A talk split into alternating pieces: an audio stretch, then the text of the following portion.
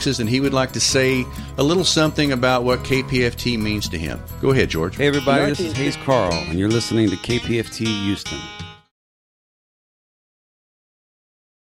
K P F T Houston, ninety point one F M, Galveston, eighty-nine point five F M, and Huntsville, eighty-nine point seven F M. People of Earth is next. Crying looking for you. I'm crying looking for you.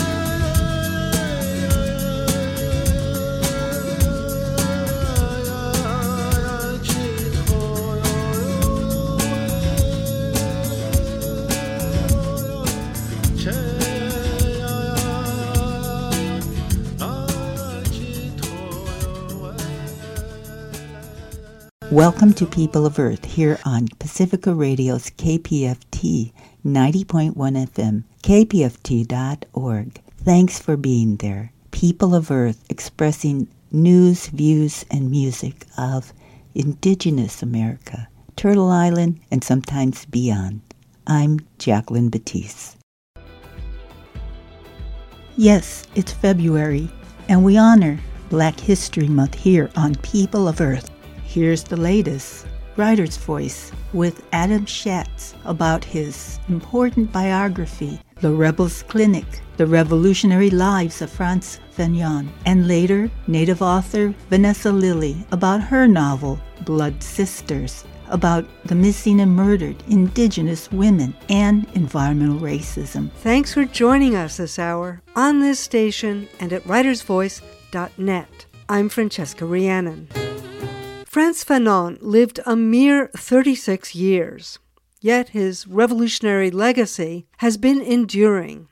He was the intellectual activist of the post-colonial era, and his writings about race, revolution, and the psychology of power continue to shape radical movements across the world. As a psychiatrist, Fanon explored how colonialism deforms the psyche of not only the colonized, but also the colonizer.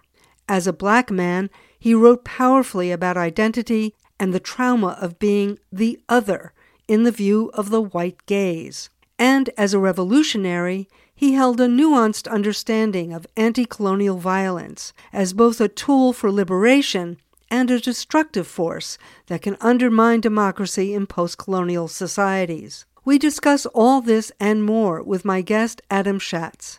His biography of Fanon, The Rebel's Clinic, explores Fanon's life, work, and enduring influence on post-colonial theory and beyond. It was named a most anticipated book of twenty twenty-four. Adam Shatz, welcome to Writer's Voice. Thanks for having me, Francesca. So tell us about Fanon's background and how it shaped him. So Fanon was not Algerian. He was, in fact, Martinican. He was born in Fort-de-France, the capital of Martinique, in nineteen twenty-five, and uh, was educated there as a young man. And, and, and then after fighting with the Free French forces during the Second World War, he studied medicine and eventually psychiatry in Lyon. He had seen Algerians. He had come across Algerians during the Second World War, when he was briefly stationed there on the way to fight in France. And he certainly saw some horrible things in Algeria. He registered the intense poverty and the colonial division and so on. But it was not until nineteen fifty-three, late nineteen fifty-three, that he returned to Algeria as a doctor to serve as the director of a psychiatric hospital uh, in the city of Blida, just outside of Um, Algeria. And then, of course, a year later, the independence struggle broke out, and Fanon was early to sympathize with the struggle and eventually to join it. So he became a psychiatrist, and it, it was really key to Fanon's identity and his thinking, uh, his work as a psychiatrist. What drew him to psychiatry? It's a good question because, you know, Fanon um, originally had not set out to become a psychiatrist. He'd had thoughts of Uh, becoming a writer. He wrote plays. Um, he considered studying dentistry. Um, we don't know exactly why he chose to study psychiatry in the end, but I think there's some indication that he saw psychiatry as a discipline that would uh, permit him to explore what in this book I'm calling uh, the dream life of racism, and in other words, the the uh, the, the unconscious uh, experiences of racism and discrimination, which he first observed when he was going out to um, emergency appointments in a neighborhood in Lyon that was heavily populated with North African laborers, um, all of them men, most of them Algerian. And uh, these men were complaining of something that French medicine had called the North African syndrome. And, and what the, the French uh, doctors meant was that these men were suffering from pains that had no lesion. And the argument of French psychiatry was that this was an imaginary illness, and that uh, it was, if anything, almost an excuse not to work.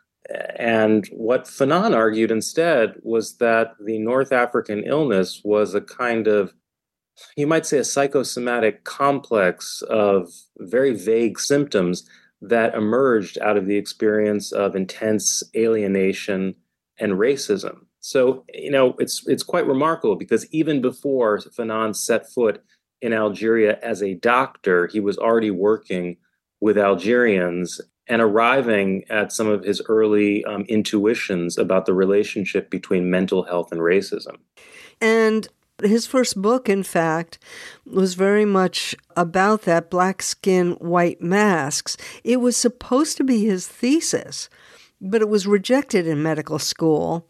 Talk a little bit about that, and then talk about Black Skin, White Masks. It was really about the lived experience of, of racism and colonialism, as you say in this book, Adam Shatz. Sure, and, and lived experience is a concept that's very important to Fanon, the, the expérience vécue, and it's a term that he that he took from phenomenology. You know, Fanon was was going to lectures by the great phenomenologist and existential thinker Maurice Merleau-Ponty, who had a great impact on him. Uh, Fanon did initially submit some version of Black Skin, White Masks, which was originally called um, An Essay on the Alienation of the Black Man, to his professor uh, Jean Deschamps. But Deschamps, his thesis director at the University of Lyon, was a very traditional psychiatrist. And in fact, um, the Lyon Department of Psychiatry was described by one of Fanon's colleagues as a psychiatric desert. It was very conventional. It, it really saw neurosis as something that was just uh, a product of the brain. It was a, it was a school of thought that ignored issues of society, politics, you know, the world around us. And Fanon was was led in a very different direction by uh, the radical psychiatry of his day, which was emerging out of institutions like uh, the Saint-Alban um, asylum, where he eventually did his his residency, and and was profound. He was profoundly influenced by the psychiatrists of Saint-Alban, who were themselves often Marxists or anarchists. Now, Black Skin, White Masks was an essay that drew upon his own clinical studies, principally of blacks and whites. Uh, although he also wrote about North Africans. And it also drew upon his personal experiences of racism um, in France. Uh, the focus of Black Skin, White Masks was on West Indians, uh, West Indians like himself, who had been raised to think of themselves as white, except for their skin color.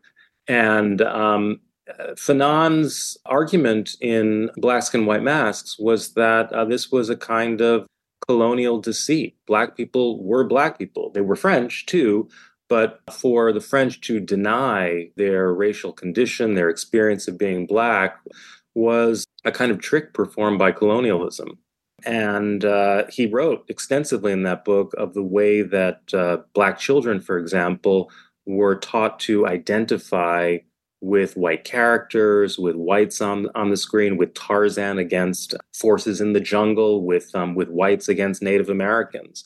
So, you know, what Black Skin, White Masks was a very original synthesis of psychiatric research, cultural criticism, and a kind of veiled autobiographical reflection, the core of which uh, is to be found in the chapter called The Lived Experience of the Black Man, which revolves around this traumatic experience that Fanon himself had when he was on a train in France, and a, a little boy with his mother cried out to his mother, uh, "Look, maman, un nègre, a negro."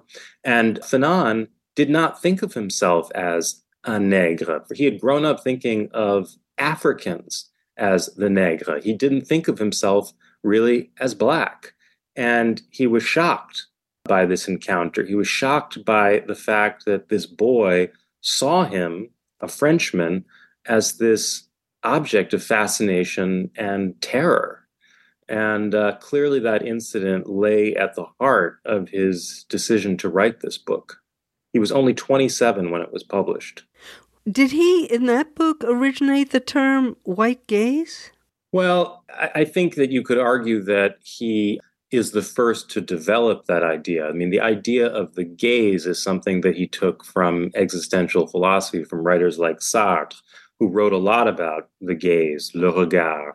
But Fanon uh, took this idea that what connects us to other people is a gaze, right? I look at you, you look at me. And he infused it with this socio-political content. And so for Fanon, the other of the Black man or the Black person, I mean, he often spoke of men, and we can talk about that, is not simply another person. It's the white person. It's the heir of the colonial master, of the slave master. And he, in some ways, was always the other. But not just the other in terms of the white gaze. I mean, he also in Algeria was the other in some way. He never learned Arabic. He had to work with interpreters, to work with patients. How did his status as other help and hinder him? Fanon was often mistaken uh, for an Al- has often been mistaken for an Algerian. And of course, that grew out of Fanon's intense identification with the Algerian struggle. And by Uh, you know, by the late nineteen fifties, he had begun to identify himself as an Algerian, even to imagine that people like himself might be Algerians in the future. Now, there's no question that uh, Fanon's appearance, to some extent, helped him in Algeria. He had gone to Algeria as basically a colonial administrator, and this was not uncommon for France to send West Indians to represent France in African and North African countries. So he didn't go there as someone who was close to the so-called indigènes, the natives, on the contrary. But he very early developed a, a sense of connection, especially to his North African uh, patients. And when the rebellion broke out, uh, within a few months, Fanon was offering his services to the F L N, to the Front de Libération Nationale. His appearance could be mistaken for that of, of an Algerian Arab. And there was, there, you know, he recounted a, an anecdote to a French psychiatrist about being in his car smoking um, late in the day when an Algerian man uh, passed by him. This is at the beginning of the rebellion, and said, you know, you really shouldn't be smoking. Now, smoking at that time had been banned by the rebellion as part of a campaign against French cigarettes. That man thought he was Algerian. And as Fanon recounted it, that experience had an emotive force for him. He felt that he was also visually connected with Algerians. Now, at the same time, Fanon was a West Indian, he was a Black man, and he would encounter racism within the Algerian movement and among North Africans once he was living in Tunisia and working as a, as a spokesman for the G P R A, the exiled government of the Algerian Republic, the F L N's um, exiled government. He had numerous experiences of this. When he was uh, working at a hospital in Tunisia, he became the target of a campaign of vilification by a Tunisian uh, medical administrator, who even accused him of being pro-Zionist simply because he had written about anti-Semitism in Black Skin, White Masks, and happened to be friends with a number of Jewish communists. So Fanon's position within the movement had its complexities, and some of those certainly had to do with the fact that he was not Algerian and he was not a Muslim, and he was, you know, he was part of a struggle that was um, Arab-Islamic, Arab-Berber Islamic, if you will. You're listening to K P F T ninety point one F M, K P F T dot org, and I'm Jacqueline here on People of Earth. So now tell us about Frantz Fanon's concept of disalienation. I mean, this is a key part of this book, The Rebel's Clinic, The Revolutionary Lives of Frantz Fanon. You write that the struggle for human freedom and disalienation was a constant battle between the wound and the will. So explain this concept to us. Sure, sure. Now, the, the idea of um, these ideas about alienation and disalienation are not ideas that Fanon himself invented. They're ideas that, that he took up um, as a psychiatrist working with radical psychiatrists such as François Tosquelles, who was a Catalan Marxist psychiatrist of a kind of Trotskyist anarchist bent who had organized the uh, psychiatric services of the Spanish Republic, and then had gone into exile. And uh, François Tosquelles was one of the lead doctors at uh, the Saint-Alban clinic, where Fanon was a resident. He and Tosquelles became quite close. And one could argue, in fact, that Fanon became the Tosquelles of the Blida-Joinville psychiatric hospital in Algeria, applying ideas that he and Tosquelles had developed together Uh, at Saint-Alban. One of those had to do with disalienation. And the idea essentially is that is that the mentally ill, but also groups who have suffered from forms of confinement and social alienation, uh, Black and marginalized people, the Arab colonized, that they are cut off from their identities. They're cut off from the sources of power that they could draw upon to act independently upon reality, to become sovereign subjects, to govern themselves, and that psychiatry was a kind of radical tool for overcoming this alienation. Now, eventually, Fanon was to conclude that psychiatry alone, even the most radical kind of psychiatry, could not accomplish the task of disalienation. There needed to be a social and political revolution, a, a sweeping decolonization. And this is why he resigned from his post and left Algeria. He was shortly afterward expelled anyway, so he's in fact lucky that he left when he did. But Fanon continued to work in psychiatry, so he clearly still thought that psychiatry was an indispensable weapon um, in this struggle for disalienation and freedom. He never abandoned it, and psychiatry infused all the work that he did as a political activist. Now, my point about the wound and the will is this. Fanon's writing, I think, is defined by this extraordinary tension between a kind of um, historical bleakness and a will to change that verges on utopian, this intense and inspiring optimism about our capacity to change our circumstances and to create a new world. So on the one hand, he acknowledges the tremendous damage, political, economic, psychological, that systems of domination and oppression have created. On the other hand, he still believes in what he calls this leap of invention. He still believes that collectively we can free ourselves from these systems of domination. We can achieve disalienation. We can free ourselves as individual subjects as we free ourselves from collective forms of domination. And so the tension in his in his writing is a tension between the wounds of history and the will to transform. Mm, that's wonderful. Adam Shatz, Frantz Fanon, you know, in his book, the one that he's most well known for, The Wretched of the Earth, Jean-Paul Sartre wrote the preface to it, highlighting the notion of the liberatory role of violence. This is part of the disalienation process. The violence of the oppressed is an affirmation of dignity. And he's been accused of being an apologist for terrorism, but the truth is much more nuanced than that. So talk about his understanding of violence and its limitations. Yeah, it's an enormously uh, complicated question, uh, which I don't claim to have resolved. You know, there there are tensions at the heart of Fanon's work. They are not resolved, and they're part of what makes his work so interesting, so attractive, so seductive, so fertile, and also so easily misunderstood. Sartre's uh, a preface, unfortunately, contributed to, I think, a misunderstanding of uh, Fanon's book. I mean, he Sartre appeared to have read only the first chapter um, on violence. And, you know, Sartre took a position on violence in that essay, which is a, a brilliant piece of rhetoric. He took a position that was, that verged on the ecstatic. He seemed to exalt violence in language that Fanon himself did not use. And I think it's worth noting that Fanon maintained an enigmatic silence about the introduction. He never said what he thought of it.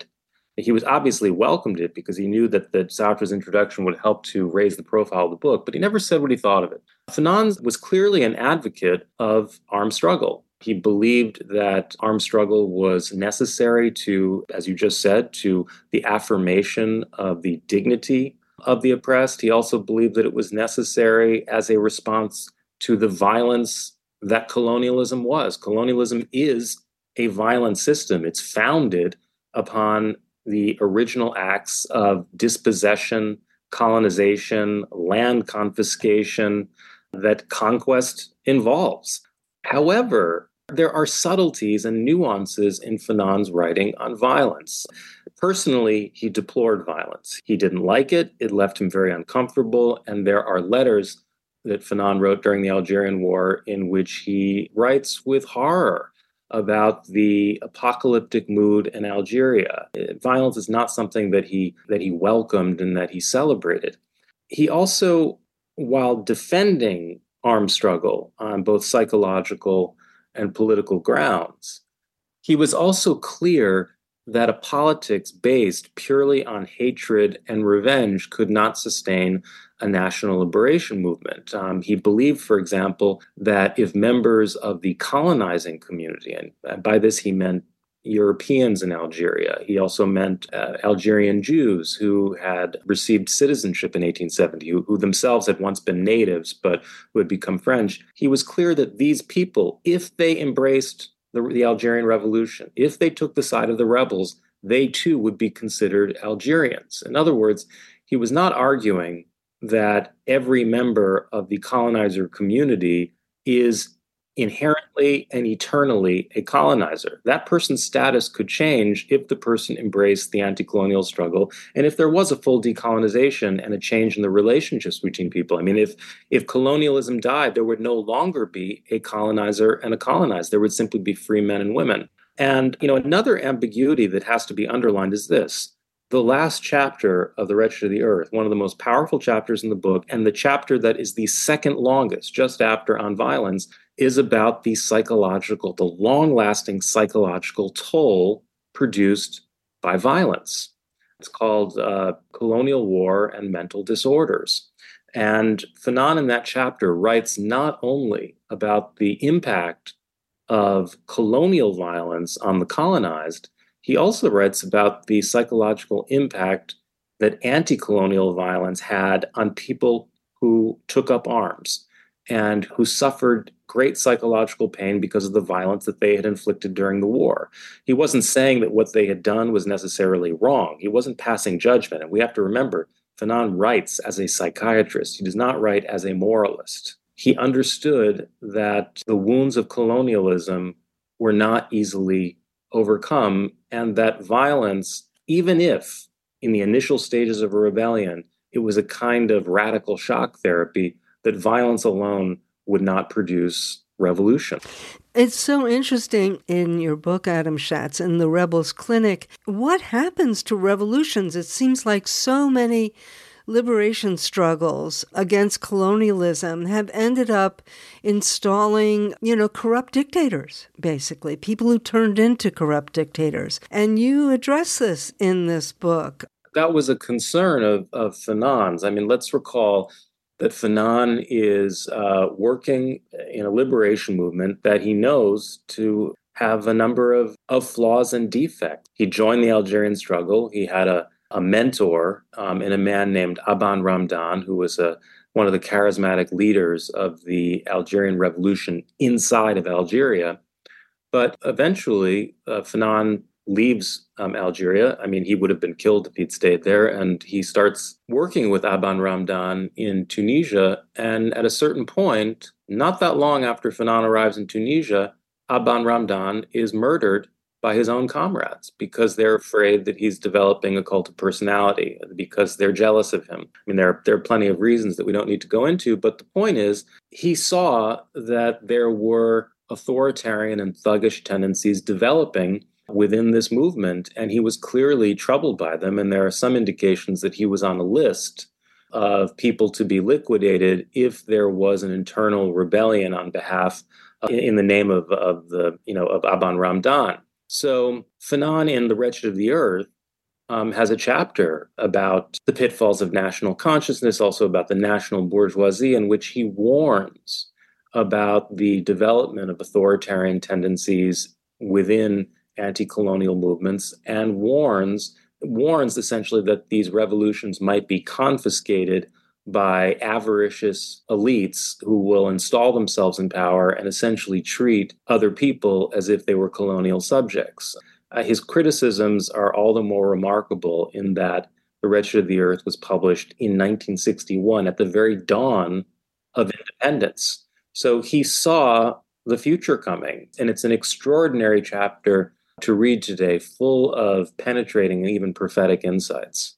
Also, as I read this book, The Rebel's Clinic, the shadow of the conflict between Israeli settler colonialism and uh, the Palestinian people just haunted every page for me. You know, one of the things he talked about was not only how colonialism distorts the psyche of the oppressed, but also how it damages the psyche of the oppressor. What do you think Fanon would have said about the struggle today in Israel and Palestine? And then we'll talk more about his legacy after that. Sure. The, the relationship between Fanon and Palestine is quite interesting. There's no mention in his work of the Palestinians, and the mentions of Israel are few and far between, and mostly have to do with the fact that Israel received post-war reparations from uh, Germany, which he suggested might be a kind of model for post-colonial states seeking reparations from their former colonial masters. But Fanon was taken up after his death by uh, numerous uh, Palestinians. The leader, one of the early leaders of Fatah, who was later assassinated by Israel, uh, Salah Khalaf, uh, who was known as Abu Iyad, was a reader of The Wretched of the Earth, described Fanon as one of his favorite authors. Of course, Fanon had a, a great impact on Palestinian thinkers, like, um, above all, Edward Said, who was uh, one of the most perceptive writers on Fanon's work. And in more recent times, Fanon's studies of the colonial psyche have been taken up by Palestinian psychiatrists like Sama Jaber uh, in the West Bank, and also by uh, radical Israeli psychiatrists uh, like Ruhama Marton, who's with uh, Physicians for Human Rights in Israel. I can't say what Fanon would have said about, about Palestine. He's been dead since nineteen sixty-one, but I think it's fair to say that Fanon, you know, would be sympathetic to the Palestinian struggle against occupation, apartheid. That, that to me is a kind of a no-brainer. As for the question of the way in which colonialism disfigures the psyche uh, of the colonizer, you know, this is a theme that you find in a lot of anti-colonial writers. You find it in the work, uh, for example, of um, Aimé Césaire, who was a mentor to Frantz Fanon. Aimé Césaire, a great Martinican poet and statesman, and in his own discourse on colonialism, which was published in the early nineteen fifties, he said that uh, colonialism works to decivilize the colonizer and to uh, encourage the most uh, brutal instincts in the colonizer. Um, this is an idea that you also find in the work of the Tunisian writer Albert Memmi. I write about both of these people in The Rebel's Clinic. But Fanon develops this idea with particular flair, and he writes about the, the exhibitionism of the, of, of the colonizer, the reliance on these spectacular acts um, of violence, I mean, which, you know, we're, of course, seeing right now with the horrors, the destruction inflicted by the Israelis in Gaza. I also think that Fanon would not be surprised at all by the use of a kind of animalizing language by figures like Yoav Galan, the defense minister in Israel, who has referred to the Palestinians as animals. Fanon wrote in The Wretched of the Earth that the language of the bestiary is never far from the, the colonizer when talking about the colonized. So I do think that Fanon has has much to say about the dynamics of the the current situation. Finally, what do you think is Fanon's legacy or most important lessons for us today. After all, today is a much more despairing time than the one that Fanon lived in. I mean, he he had some reason to believe that there was hope on the horizon, and not to say that there isn't always hope, but it it is a time when it seems that the forces of darkness are on the rise. No, it's a very good question. I'll go back to that, to the point that I was making earlier about the wound and the will. Fanon was a, a close reader of West Indian poetry. He particularly admired the writing of, of Aimé Césaire. Aimé Césaire had a concept of negritude, of blackness, that stood in contrast to the negritude of the Senegalese poet and statesman, Léopold Senghor, whom he met as a student in Paris. Senghor had a very mystical idea of, of negritude as um, kind of eternal African civilization. You know, he understood negritude in almost transhistorical, mystical terms. For Césaire, blackness was uh, about the future. It was about self-invention. It, it was explicitly anti-essentialist. And this is a theme that, that Fanon takes up um, in his writing, not just on blackness, but on the Algerian Revolution. Fanon is a committed believer in our capacity to reinvent ourselves, to create what he calls a new humanity. He said a new man, but he meant a new, a new humanity. So Fanon is, on the one hand, witheringly critical about these systems of, of domination, but at the same time, he's uh, very suspicious of essentialist formulas. He's very suspicious of attempts to, to draw hard and fast lines between different groups of people. He believes in collective solidarity and the possibility of acting together. And so I think that, you know, Fanon also warns us against against the tendency to confuse, to put it broadly,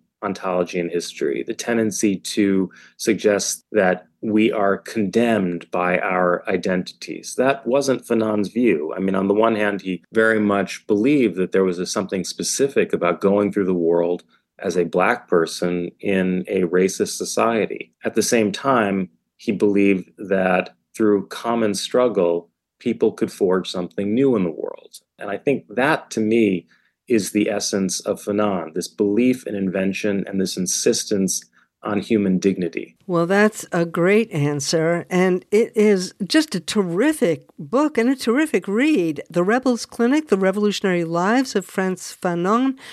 Adam Shatz, uh, it's been really a privilege to talk with you about this book. Thank you so much, Francesca. Adam Shatz is the U S editor of the London Review of Books and a contributor to the New York Times Magazine, the New York Review of Books, the New Yorker, and other publications. In addition to The Rebel's Clinic, he's the author of Prophets Outcast, A Century of Dissident Jewish Writing About Zionism and Israel, and Writers and Missionaries, Essays on the Radical Imagination.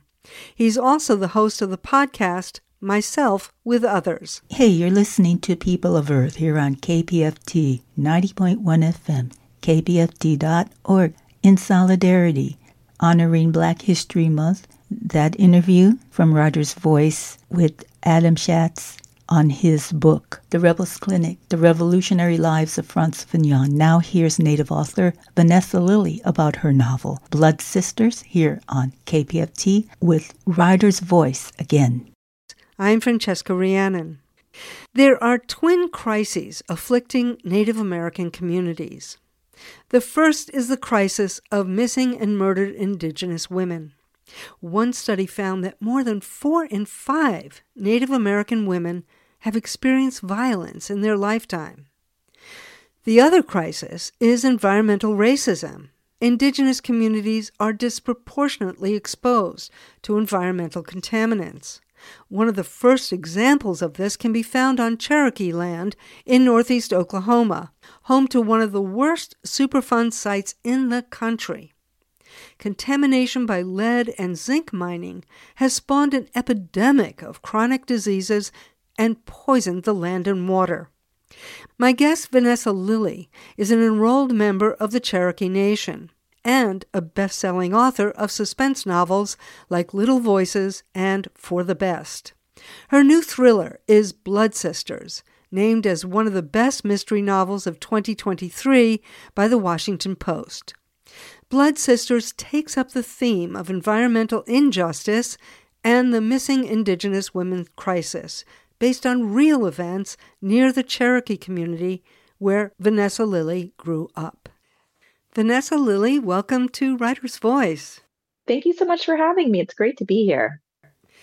This novel, uh, Blood Sisters, you have a wonderful character, protagonist at the center of it. Her name is Sid. Before we get into the meat of this novel, tell us a little bit about her. She's looking for justice. Absolutely. Yeah. For me, Sid Walker, you know, I wanted to create a character who really valued justice over everything else. And justice, I don't necessarily mean in terms of the law, but certainly her own sense of right and wrong. And for me, that kind of a passion really can propel a story. So as a storyteller, I thought, you know, a character who would truly put their own life on the line when it came to doing what they thought was right. And in Sid's case, kind of the danger is her sister has gone missing. So she certainly will do whatever it takes to find her sister. Um, so that was sort of a big, a big piece of of who I wanted her to be. And, and I thought it would be something that um, I would want to follow creatively, hopefully through many stories. And like Sid, you are an enrolled member of the Cherokee tribe. What are some of the other parallels between you and Sid? Yes, there's a lot. So for me as a writer, I knew I wanted to create a character that had a lot of my similarities. I think in publishing right now, it's very important, I think, to write characters that are connected to your own experiences. So I felt like even being Indigenous is not a monolith. Like, writing an Indigenous character, it's important for me to really write a Cherokee character because that's what I am. I'm from the Cherokee Nation. So I felt like it was really most appropriate that I make sure Sid was really in my experience because there just are so few Indigenous authors out there. And it's important to like to support the community in the way of having my, you know, authentic voice there. So she's Cherokee. She's from northeastern Oklahoma, which is where I'm from. Um, she's Two-Spirit, which is something I also am. And for those who aren't familiar, familiar with the term, which is very common, Two-Spirit is used in Native communities. It's actually a newer term for something that has been accepted by many tribes for, well, thousands of years, which is this idea of gender not just being, oh, male, female. You're a girl, you like boys. You're a boy, you like girls. Um, within Indigenous communities, there was a respect for an appreciation for all the differences that there could be. And sometimes it can have to do with sexuality and attraction, but other times it can be more just how you see yourself. So there's another term, Indija queer. So like Indigenous plus queer. Me personally, just in kind of a typical colonial construct, I, I love the word queer. I think it's a great word. But for me, I think Two-Spirit really helps kind of capture my own sense of identity, which is like, I don't want to necessarily accept these very traditional, colonial, even puritanical views of gender. That's, you know, not my tradition. And so I, I love Two-Spirit because I think it pushes against that. Yeah. And even, I mean, the word queer in some way comes from a notion that you're not the norm, whereas Two-Spirit mm-hmm. doesn't really make a judgment about what's normal and not. That's right. It, in a lot of ways, sort of just I recognize that all of us have a masculine and feminine, if you will, within us. Um, and maybe one is stronger at times than other. But Two-Spirit means, you know, different things to different tribes and different people within those tribes, which I think that softer view of sexuality is, is really powerful. I think so often we're just so caught up in labels and binaries and, you know, assuming exactly what a person is based on a brief interaction, you know.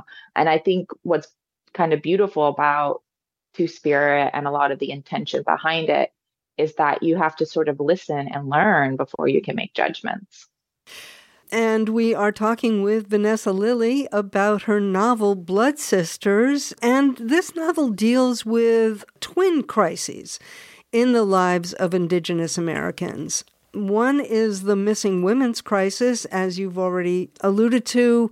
The protagonist's sister has gone missing.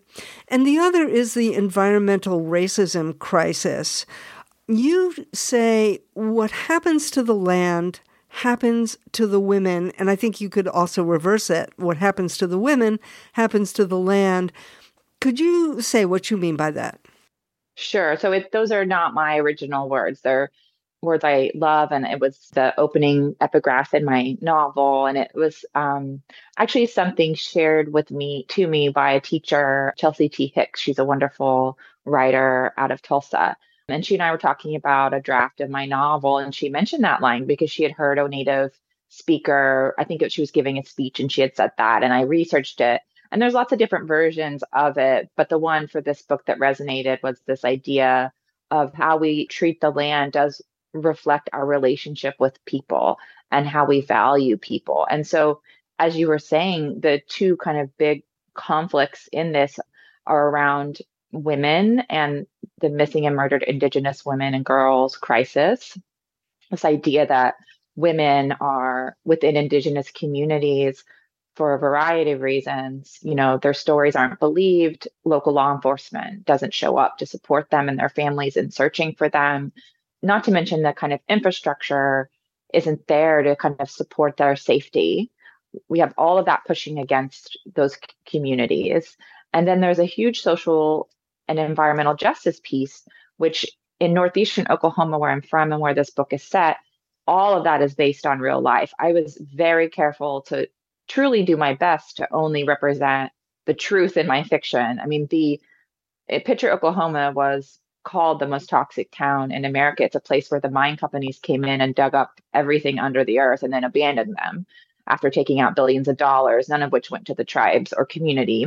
And what the companies left in the aftermath is a completely environmentally devastated area. If any of your listeners have heard of Love Canal, we were the what's called the Picher Superfund, Tar Creek Superfund site predates Love Canal. It was actually the first Superfund site in the country. And it led to children having just astronomically high rates of lead poisoning, lots of other serious health problems. I mean, there's dialysis centers everywhere in northeastern Oklahoma. It's just, it's a, it left a real crisis for people. And because the community Um, was so economically disadvantaged, people couldn't leave these homes that were built on top of toxic land with toxic water and breathing toxic air. So it was a true crisis. And I set the story in two thousand eight for a pretty specific reason. That's sort of a spoiler in the book, but everything that kind of happens around the land and these sort of events, these related to nature even, um, are true. And people can look up all of this information and learn as much as they want to learn about what really happened in this community. And particularly this land belonged to the Quapaw tribe as well. So that's just another example of the actually legally the government came in, took the land from the tribe, put their money in trust, air quotes. And most of the tribe members never saw a dime of the money that was taken. And all of that was legal through the B I A, which my main character works for, uh, which creates another dynamic. But but yeah, I really wanted as much truth in fiction because as a reader, I love that. Yeah, I had learned a lot uh, by reading this novel, Blood Sisters. And the mining that you refer to is, is lead and zinc mining. And I think maybe it was at the end of the book, or maybe I followed some links that you provide. This is the most toxic Superfund site, or one of the most in America. Is this right? Yeah. When it was sort of first discovered and was being talked about, it's been called the most, Picher has been called this town, the most toxic town in America. That town has since, the homes there were bought out, um, though much of the tribe was not paid back. But so it's it's actually a ghost town now. But the people around it still suffer the health problems. I mean, growing up, I'm actually from one town over, Miami, which spelled like Miami for readers, but it's pronounced Miami. And the creek that ran next to my house was often orange from pollution. So it's not like it only affected Picher, it affected all of the northeastern Oklahoma and other corners of Kansas and Missouri that were in that disaster area. So it remains an extremely polluted place, and there's still ongoing research. There's an annual Tar Creek conference. There's many activists in the area, many of them Indigenous, who are trying to continue to remediate the land and to some degree, you know, heal some of what's been done. But it's honestly, it hasn't gone well. I mean, the government contracts have not panned out. You know, Oklahoma's a hard place to do anything environmental. It's a pretty conservative state. So it's just, it's been really difficult. And it's just so sad because the relationship between the tribes and the land is so important. And I would say it should be important to all of us, but certainly for the tribes that are on the land, there is a true, you know, kinship and and trying to really have a relationship with the land. And what happened in Picher is an almost on the nose metaphor for what happens when you don't have that kind of love, appreciation, and care for the place in which you live. It kills you. It kills those you love, and it destroys your homes, and no one can be there anymore. So that relationship to the land is is a very different one than the one of settler colonialism. You know, just very briefly, and could you say what is the key concept that animates the relationship of Indigenous communities to the land? Well, I think it's how you view the land in a very simple level. If you view it as a thing to be taken, if you view it as a place where you want to put up fences and own it and exploit whatever resources you can for money, then I think that right there shows the disruption of that. It's not even a relationship, right? You're using it. Th- there's no appreciation for what it is. I mean, if you kind of study some of the, even, you know, I'm reading a lot about colonial and, and pre-colonial New England right now, because the sequel to Blood Sisters is all set where I live now, which is Rhode Island. And so much of what colonists were surprised by were the ways in which Native people hunted, fished, took care of the land. You didn't just come into a place and shoot all the deer, right? You didn't come in and just strip all the bark off the trees. You knew how much you could take because you understood a place and, and had been taught generation after generation how to care for something.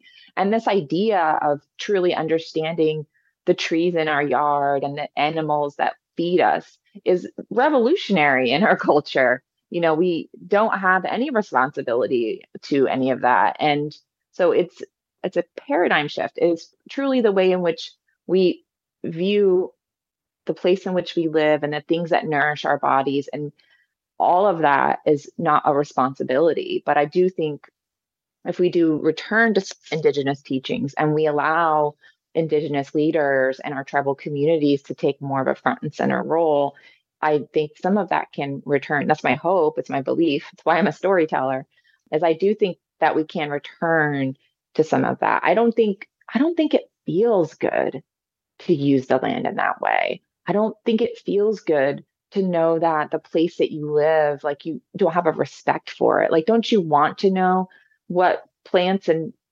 animals are indigenous to where you live and how best to let that the land be healthy and regenerate every season, and to plant things that grow and can nurture you and your family, or support farmers who have a, a sense of what grows best? Like, I think that's what feels good to us, but it's so hard to get there because it's almost the opposite of the system that have fences and land and to extract resources and have profit.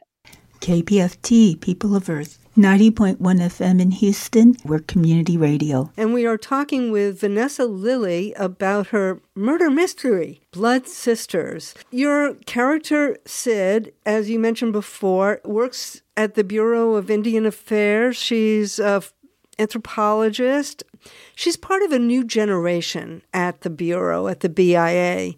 First, talk just briefly about the Bureau's role in the past, just to orient us, and then what kinds of changes have been happening, or have they been happening? The Bureau of Indian Affairs was actually sort of founded during under the Department of War, and it's an organization that technically manages all federally recognized tribes. So there are many tribes that are not federally recognized, but Uh, most of the main ones that probably people have heard of are federally recognized, which means that they have some lands, and those lands then are managed by the federal government. And so the B I A is now under the Department of Interior, and they have the responsibility to hopefully work well with tribes to support them. Now, for most of the B I A's history, that has not been what has happened. What happened in Picher is just a perfect example.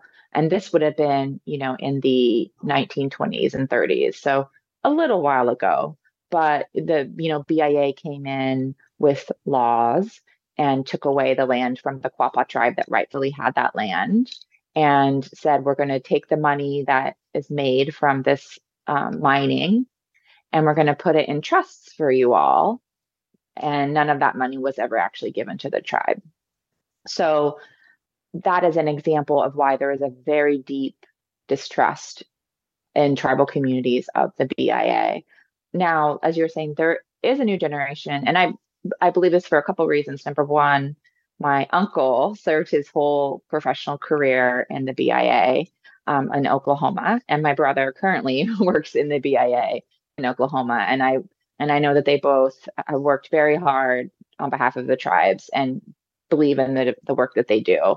And, you know, I believe that there's many people who work in that organization that deeply believe in helping tribes. And in fact, my main character, she's an archaeologist. And so I spoke with an archaeologist for the B I A, um, just as like an informational interview. And she actually is the one who sort of, I hadn't put that title or decided on that job yet. But once I spoke to her, I saw that that would be kind of the perfect job for my character, because the way that the woman in, that I spoke with, the archaeologist, you know, she described, she almost sees her job as like an intermediary between kind of government resources, government organization, you know, grants, that kind of thing, you know, with the tribes themselves. And she also gave an example of, you know, if a tribe that she's working with, you know, let's say somebody wants to put cable lines through a section of their land, which are, these are things that happen, you know, but doing that would mean that there's a particular, say, plant or waterway that, you know, would then be impacted. And it's probably a plant that has been used within the tribes, let's say, for thousands of years, or it's a waterway that's sacred, right? So maybe she would could come in and she would help maybe find an alternative route, or help support, you know, maybe they have to find an alternative place. So it's almost like an, an intermediary in some ways, but she has to have a real understanding and appreciation for tribal history and culture, and to have the kind of relationship with them where they trust her to share what matters to them. Um, and that trust is not something that has existed among tribes um, and the government for many good reasons. And so I just thought it was so interesting to think about, a, you know, creating a character who was, you know, indigenous. So my main character is Cherokee, but she is actually working out where I live now in Narragansett land. And the Narragansett tribe is one of the first tribes that, you know, greeted colonists off the boat. So they've been here, as they say, time in memoriam, since way before there was any written history. Um, and so I just thought it would be really powerful to think about, you know, a, someone who in some ways has a foot in two different worlds. It's the world of supporting tribes, but then it's also the world of government and bureaucracy, which to some degree can be really important for tribes too, because that's a lot of resources and, you know, and access to their lands. And, you know, there's a bureaucracy that goes into tribal land as well. So I thought having the B I A kind of be a part of that was interesting for me personally, because my family ties, but also just it created a complexity in the character that I wanted to write. K P F T ninety point one F M, K P F T Houston, People of Earth, It's Indigenous. And Sid, now her job as an archaeologist, I always mix up anthropologist and archaeologist. Um, as an archaeologist, her position, I guess, in many ways, was it created by the Native American Graves Protection and Repatriation Act of nineteen ninety? Or uh, tell us about that act and what it did. Yeah, you know, I imagine there were archaeologists within B I A before. I don't imagine many of them were indigenous, but what has happened traditionally is that the graves of tribal communities, the the artifacts, you could call them, within tribal communities, have been stolen generation after generation. I mean, the kind of original purpose of museums, even if you get really into archaeology, was like a cabinet of curiosities. It was this idea of, ooh, look at these weird things from different places. And, oh, look at this skull and look at this arrowhead. And it was very othering and sometimes racist. I mean, oh, their skulls are smaller, they're less intelligent. I mean, that, you know, that's a part of the narrative there, too. But so within archaeology, there had not been a kind of respect for the fact that they were essentially going in and digging up people's ancestors and then stealing not only the bones, but often when a person is buried, they're buried with certain things for reasons that are important to the families and even tribes and traditions. And there's just no, there was no respect or appreciation for that. And so when NAGPRA was passed, they basically, at the time, you know, you were talking about hundreds of thousands of bones sitting in, well, people's homes, but university systems and museums. And I think I actually was just sort of brainstorming about this the other day. Like, there are colonial grave sites that are just as old as some of these native burial sites, but you don't see people taking their shovels and going to a colonist graveyard and digging up ancestors that people have. Like, there's just such an othering of native graveyards and remains that made people think it was okay to sort of steal them and display them. And to this day, there are universities that still have native remains on shelves. Um, there was actually a big timeline thing with the law recently. So a couple museums have had to sort of cover what they have displayed because they have an onus to do D N A testing and figure out where these bones that they've stolen should go, whose families they should be, which tribes they belong to, so they can be returned. But a lot of universities haven't done that because honestly, the law itself had given them a lot of allotments and passes for that, and they didn't have to. And within the, I would say, university archaeology communities, you know, there's this sort of debate about whether or not you have to return things like that. I think there's, a, again, new generation of people who obviously don't see it that way, but you're fighting against a system that has existed really to other these groups. So as an archaeologist, you know, we probably think of like Indiana Jones, for example, but what that really is, is it's a person coming into a place and stealing things that don't belong to them. Like, even if you have on a cool hat, like at the end of the day, that's not your ancestor, right? That's not your property. And it's how you look at something. And if you look at something like, oh, there's a place I can go and dig and take, right? There's no relationship to it. There's no sense of like, oh, this belongs to a community. This belongs to a group of people that I have nothing to do with. And me just stealing it and displaying it, it's very disturbing. And no one, no one would want their great, great, great grandmother dug up either. And I don't think they'd want her on display. And I don't think they'd want people staring through the glass and saying, oh, can you believe that's what she thought a pot was? Oh, wow, that's what they look like. It just allows for judgments. So it's still an ongoing conversation, but it was interesting to create a character kind of in that world. And that's all we have time for today on this broadcast. And that's all we have time for here on People of Earth, here on K P F T ninety point one F M. Please look for us. We are community radio here in Houston, K P F T dot org. I'm Jacqueline signing out for People of Earth. Please stay tuned for Arab Voices. Here's Jessica Skye and Surrender. Tensei, Jessa here.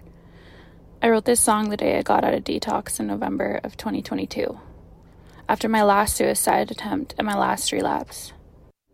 By the grace of God, I am still here.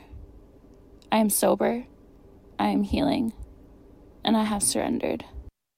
If you're struggling and you're watching this, know I love you, and please reach out.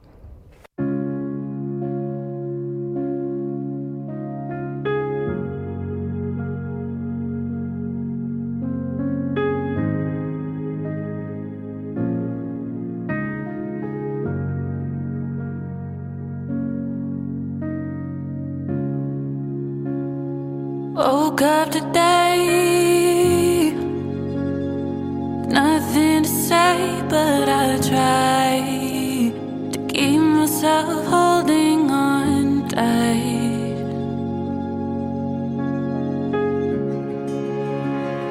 Self-medicate to numb all the pain, don't know why. feels like I've come here to die.